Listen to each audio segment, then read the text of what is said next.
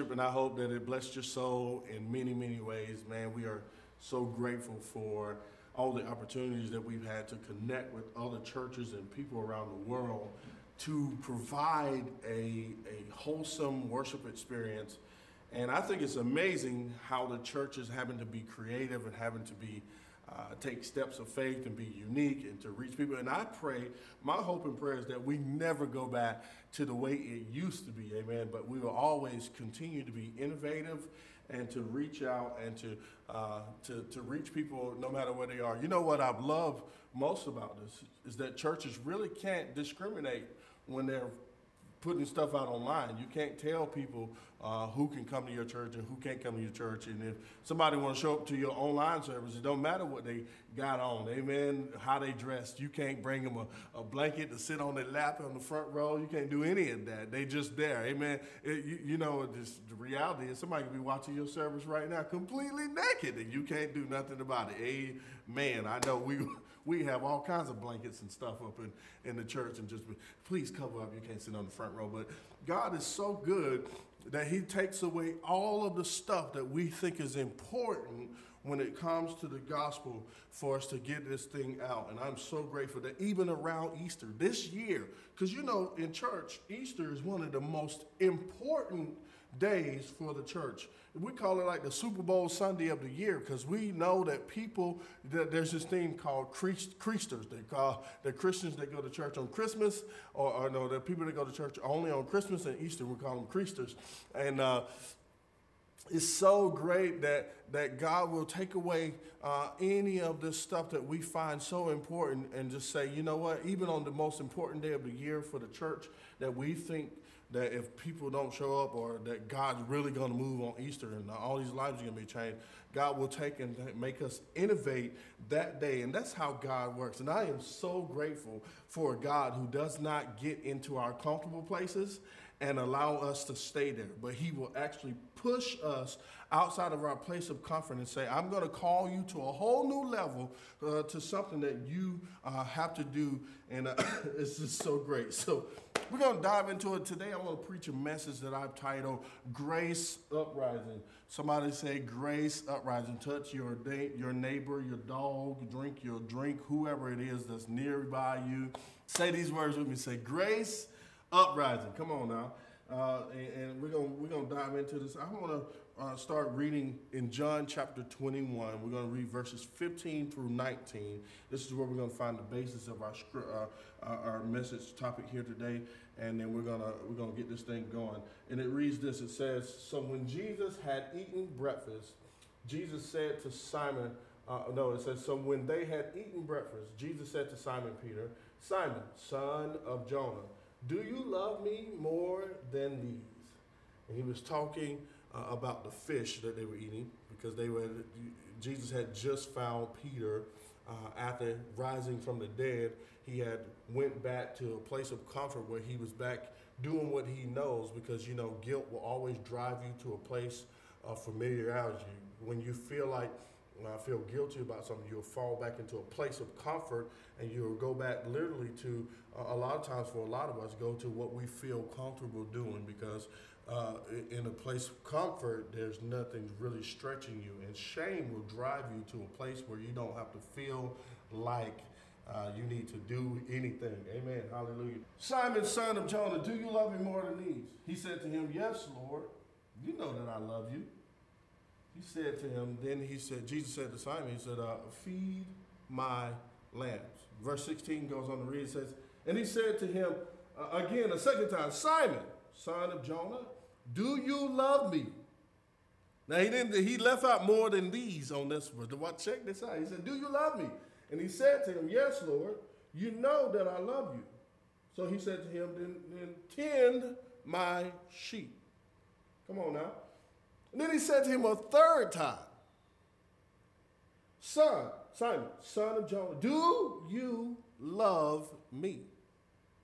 Peter was grieved because he said to him a third time, Do you love me? And he said to him, Lord, you know all things. You know that I love you. Jesus said to him, Then feed my sheep. Turn to your neighbor and say, Grace uprising. Let's pray. Lord, thank you for what this day represents. Thank you for the price that was paid, the crucifixion, the, the beating, the marring, the, the just all the stuff that went into this moment, this day. And I pray that you would speak to our hearts today through this word. God, let there be a revival in our hearts today. We love you so much. And I thank you, God, even if people are watching who have never attended church before, I pray that you would speak to them in a way they would hear your word clearly. In Jesus' name, amen. Uh, Peter is a significant uh, character in the Bible because uh, Peter, in many ways, his story is a very interesting story. When we first encounter Peter, uh, Peter's probably one of the most jarring characters in the Bible. You know, he's looking at Jesus like, get up off my boat, who you think you is.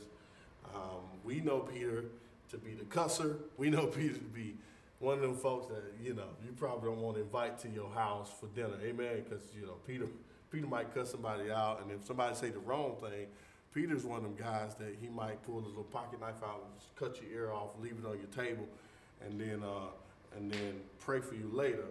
Amen. Hallelujah. So Peter is is really uh, just just one of these jarring characters. But you know what I love about Peter is Peter's story is very similar to most of ours, if not all of ours. I look at Peter and I see myself a lot quite uh, a lot in his story because I know that uh, I can be pretty jarring in life. Amen. Ask some, uh, ask my wife. Amen. She will tell you very clearly that uh, Fred uh, needs a little prayer every now and then because the Lord knows. I don't even know if he's saved. I'm just kidding. I'm kidding. Um, but but Peter's story is very similar to a lot of ours because we don't always get it right. We all we mess up. We we think we know it all. We we have terrible communication. A lot of times we we are um, always trying to be right. We want to fight somebody. We want to cut somebody's ear off. We want to set the record straight. We want to defend ourselves. We all sorts of things that so many ways and things that we can find in the story in the life of Peter. But what's very interesting about Peter is that Peter was also very close to Jesus Christ. Um, Peter was also one of those disciples that Lord loved a lot. he was also one of those disciples that we see that Jesus spent a lot of time and, and showed a lot of care for. Um, and I think uh, it's a lot of t- a lot of the reason for that is because a lot of what Peter represents is imperfection, but saved. Come on, somebody.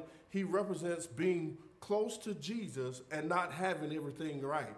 He represents being a, a, a, person who's called by the Lord, who's, who's, uh, who's, who's been anointed by Jesus, who's been uh, uh, appointed by Jesus, who's been given a mission by Jesus, but still has failure from time to time. This is what I find when I see the story of Jesus, um, of Peter, that I can still, I can be uh, like Jesus, I can be near Jesus, but I can still have an issue and Jesus still loves me. Come on, somebody. I'm so grateful for a Savior that doesn't require me to be perfect to be near Him. He just requires me to be willing to, to, to honor the perfection that's found in Him that He can place on my life. Amen. And so I love Peter because Peter's is a great representation of a person who's saved but who can fail. And I think a lot of times in scripture and a lot of times in the Christian faith, especially now, we love to live our life trying to be perfect, but not trying to be filled and wrapped and bathed in the grace that's only found in Jesus Christ. You see, the, the resurrection story is, is an important one to note because uh, Jesus he he took he takes this beating that that none of us would ever have taken. Like just I, listen, I don't know about you, but I know if somebody walk up to me right now with a belt that they, that's got one tail on it, I'm about to have a fit. Amen. If you come up me with a belt that's got glass and nine tails and all this stuff, you tell me you about to hit me, and I know you about to hit me, it's gonna rip some skin. We finna fight, bro, up in this piece. Come on, somebody. Y'all better act like, don't, don't act like you all perfect, like you would have been like, oh, Jesus, I would have died for you. No, you wouldn't. You wouldn't die for nobody. But Jesus, knowing what was gonna happen, knowing that his skin would be ripped off, knowing that people would spit on him, they would call him all kinds of names, knowing that he would lay, hang on the cross, they would nail him to a piece of wood, knowing full well what was ahead of him, he still took on the cross.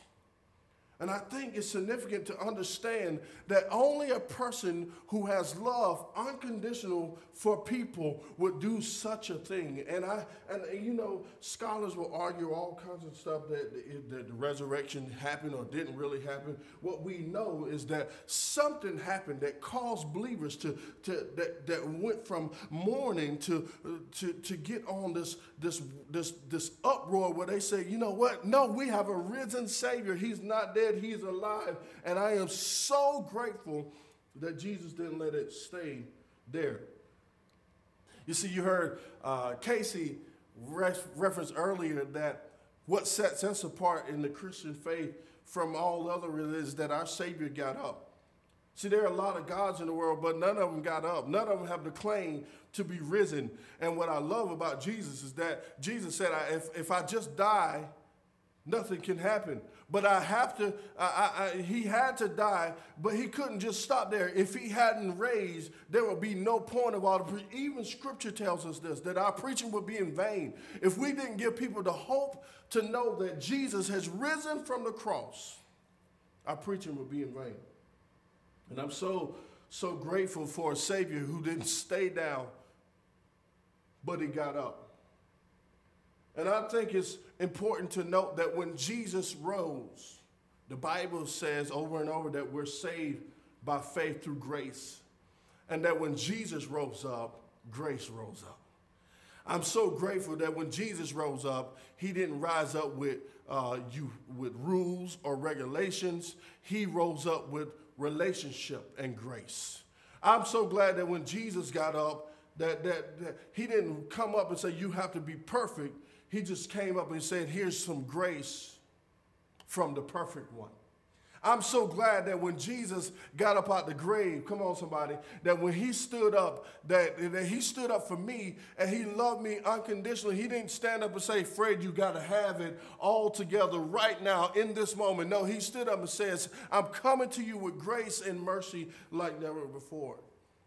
And I think it's always important to, to note what happens in a story after something significant happens, like a risen Savior. The Bible begins to show us over and over how Jesus started going to find people, how he started appearing to people. He appeared to he appeared to Mary uh, Magdalene, and then he appeared to the disciples, and then I mean the, the two men on the road to Emmaus or, or whatever that road. I don't know what the I, I, probably messed up the name of the road, but he appeared to them. Then he appeared to um, uh, some other disciples. But then there was a, a, a thing where it said that Jesus was, uh, that Peter, after had denied Christ three times, he had, he had assembly uh, seemingly he failed, right? He was ashamed of his failure because if you go back to before Jesus died, Jesus, uh, Peter says, you know, he's telling Jesus, you ain't gonna die. And, and he looks at Peter and says, you're gonna deny me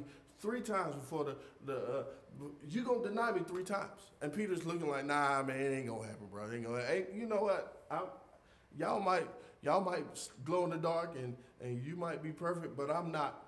But I probably be like Peter, be like, nah, it ain't gonna happen, man. You don't know how much I love you. You know how in love I am with you. Do you realize how much I jumped at that conference last week? Do you know how many times I go to church? Do you know all the stuff that I do for you, Lord? All the things that I, I, I how much I read my Bible, how much I pray. Do you understand? I will never deny you. And Jesus looks at him and says, No, you're gonna deny me three times, bro.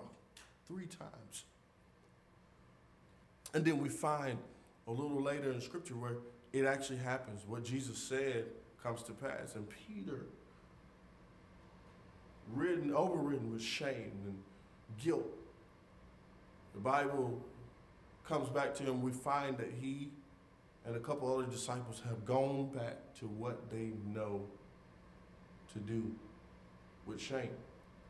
They run back to what's familiar, what's comfortable, what, what feels normal. And I, and I think it's important to know that when you are feeling shame and when you're feeling guilty, it's, it's, it's not abnormal to run to what you think brings you peace, what you think brings you provision, what you think has been a, a steady force in your life. And Peter runs back to his fishing business because that's where he found significance before anything else. Peter runs back to his his his his his his business where he found wealth and where he found notoriety and where he found significance. And, and, and, listen, listen to me, hear me clearly. Shame will always cause you to run to where you think peace is.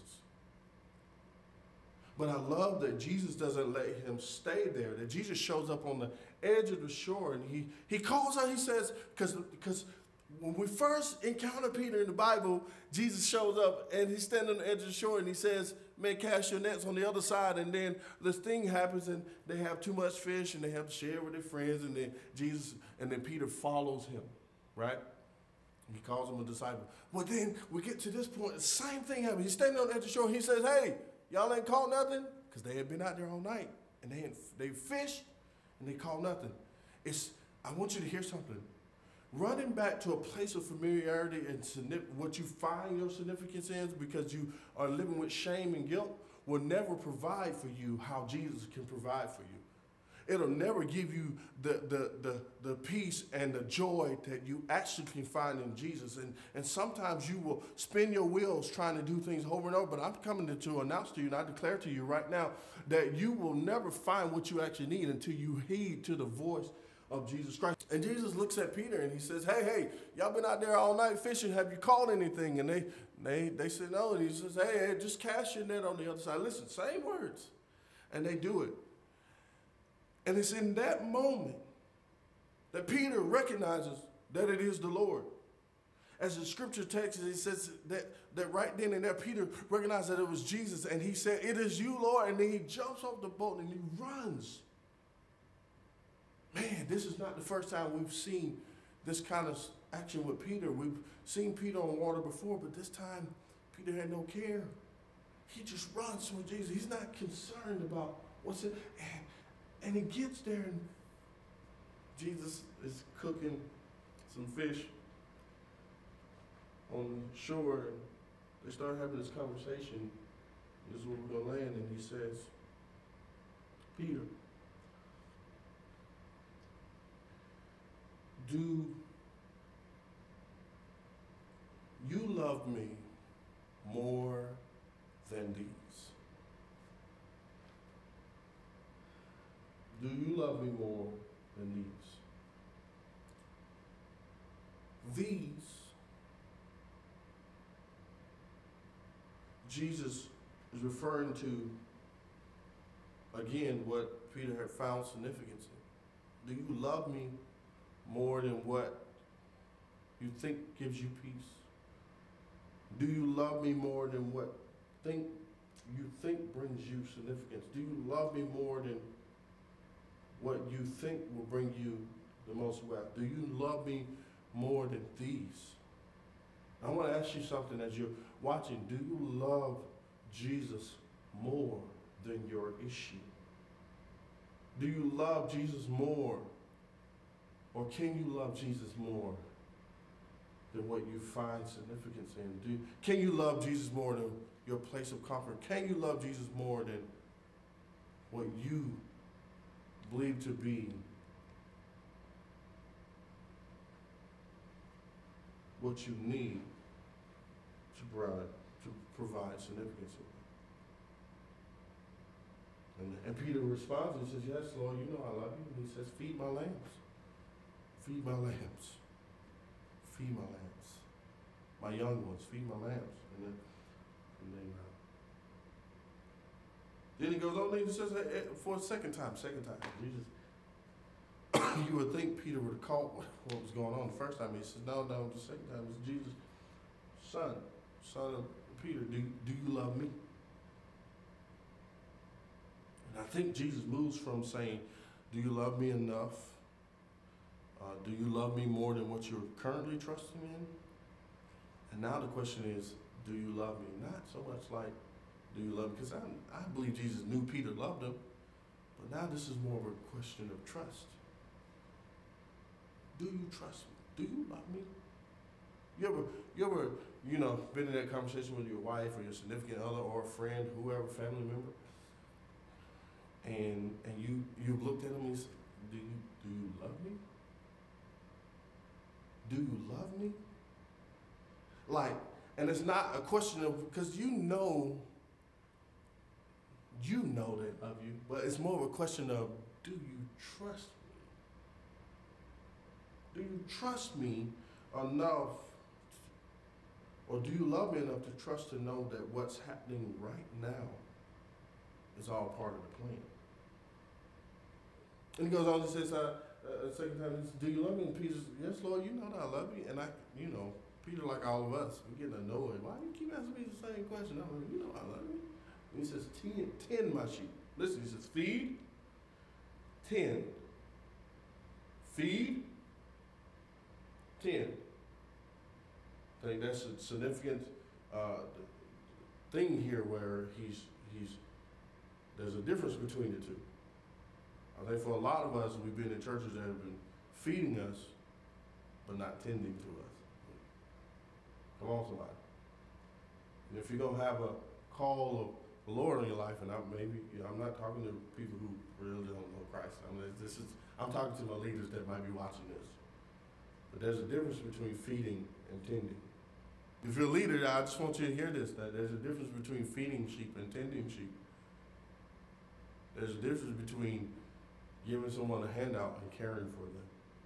Amen. And Peter, he says, Peter, listen, I, I need you to, I need a, your commitment level. It's got to increase. If you love me, come on, you got to be a little bit more committed. And he goes on, he says, uh, a third time. So, Peter, son, son, do you do you love me? He said this a, the third time, and Peter, the Bible goes on, is he got he got grieved. He was a little upset. Like, why you keep asking me this same question? And I'm, I want to back up real quick to verse 18, just so you can understand what happened there. He says, "Feed my sheep," and then he says, "Most assuredly, I say to you, when you were younger, you were girded, you girded yourself and walked where you wished. But when you are old, you will stretch out your hands, and another will gird you, and carry you where you do not wish. And then he goes on to say, This he spoke, signifying by what death he would glorify, by death he would glorify God. When he had spoken this, he said to him, Follow me. And he basically told Peter, he says, Listen, I'm about to take you on a journey that's going to be uncomfortable to you. But will you follow me? Listen to this. I think it's significant that Jesus asked this question three times because the Bible says that he denied Christ three times. Three times he denied Christ. And I think there's grace that you can find through this because the, one of the most significant things that happens when Jesus shows back up is literally he finds Peter, who he could have let go could have let him be about his business. He could say, I'm done, done with you. You denied me. I'm, I just can't do it no more. I'm tired of you. You cutting ears off. You cussing folk out. You doing all this stuff. I'm just done. But Jesus doesn't do that. He finds Peter and he says, I'm not done with you, bro. I'm not done. I'm not through. Your issues doesn't signify an end of what I want to do in your life. It's only the beginning. See, I can use your mess ups. I can use your faults. I can use all that. But are you willing to get uncomfortable? Because what you got to realize is following me is going to stretch you. It's going to pull on you in ways that you never thought you could be pulled on. And I just love the fact that, that we find a significant amount of grace in this passage. A significant amount of love, a significant amount of unconditional love. And over and over, we see over and over that Christ loves us like this. and he finds Peter. He says, Peter, you, you just, I'm not done. I'm not through. And I'm so I'm, I'm, I'm excited because this is what I want you to hear. I want you to understand something that when Christ rose, grace rose. That your issues no longer determine your outcome, that your end is not determined by your beginning. None of that happens when Christ steps on the scene, when Christ comes on the scene, grace comes on the scene. And I want you to know that grace is significant to changing the outcome of your story. And this is not the end. Your story is not over, it's not finished. God has not finished writing the story of your life yet. And I, I want you to hear these words. This grace is uprising in your life. There's an uprising, and I declare and I decree that even as you're watching this right now, that your heart will be overwhelmed with grace and that you feel the love of the Father near and that you understand the unconditional, unparalleled, unsurmountable amount of love that Christ has for you, that He would die for you, He would take a beating for you, He would do all these things for you, that even in the midst of your issues, in the midst of your downfalls, in the midst of your mess ups, your hang ups, whatever it may be that you're ashamed about, don't you let let that shame direct you anymore. Christ has grace for you, and that grace is uprising in your life. So today, whenever you're watching this morning, afternoon, evening, I think the most important question you have to ask yourself is not what are my issues, not if I'm perfect, not am I going to mess up tomorrow, but I think the most important question is do you love Jesus? Because let me tell you this Jesus loves you. The Bible says he loves you unconditionally. Uh, there's insurmountable evidence to show and to prove that his love for you goes far beyond it, what you could ever imagine or think. And that's the kind of Savior we have. for him to die on the cross for you, to, to take a beating like never before, to, to go uh, and do, to, to go and endure the cross, even knowing exactly what was going to happen, that he endured it to the very end, that knowing that he was all powerful, he could have stopped the whole thing at any point. He could have called out fire from heaven and cleaned us all out. He didn't have to take any of this into account. He could have just went on about his business, never saved us. But his love was unconditional. His grace and his mercy goes far beyond reaching and, and there's nothing that we can do. See, and I want to I want to just decree and declare in that in your life, even today, even in these next few moments, that there's going to be grace uprising, that there's going to be grace like never before, and you're going to experience the love of a father who, who cares for you deeply. And I want you to hear something. I, even as you're sitting on your couch or wherever you may be and you're listening to this, there is a love for you that goes far beyond understanding. There's a peace and a joy that can be found in Christ like never before. And I'm not asking you if you're perfect. I'm not asking if you don't have any issues. I'm not asking you, I'm not inviting you to a life where you got to try and be perfect and have no issues. I'm inviting you to a life where you can be loved by unconditional Father, uh, unconditional Savior, and that you can, uh, in turn, love that Savior because of His grace and His mercy. And that's what I want to invite you to be a part of. Today.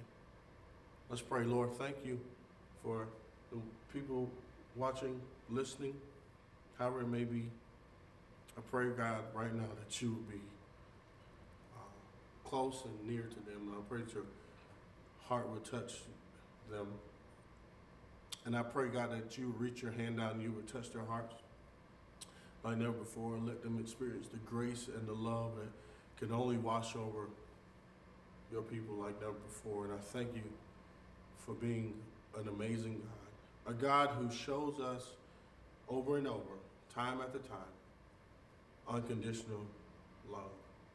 Thank you for what you're doing in the lives of your people. We honor you in Jesus' name. Amen. Hey, as we close out, I want to I want to invite you. If you don't know the Lord as your Savior, I want to invite you to a relationship with Him. The Bible is very clear that Christ did not come to invite us to rules and regulations, but He invited us to a relationship.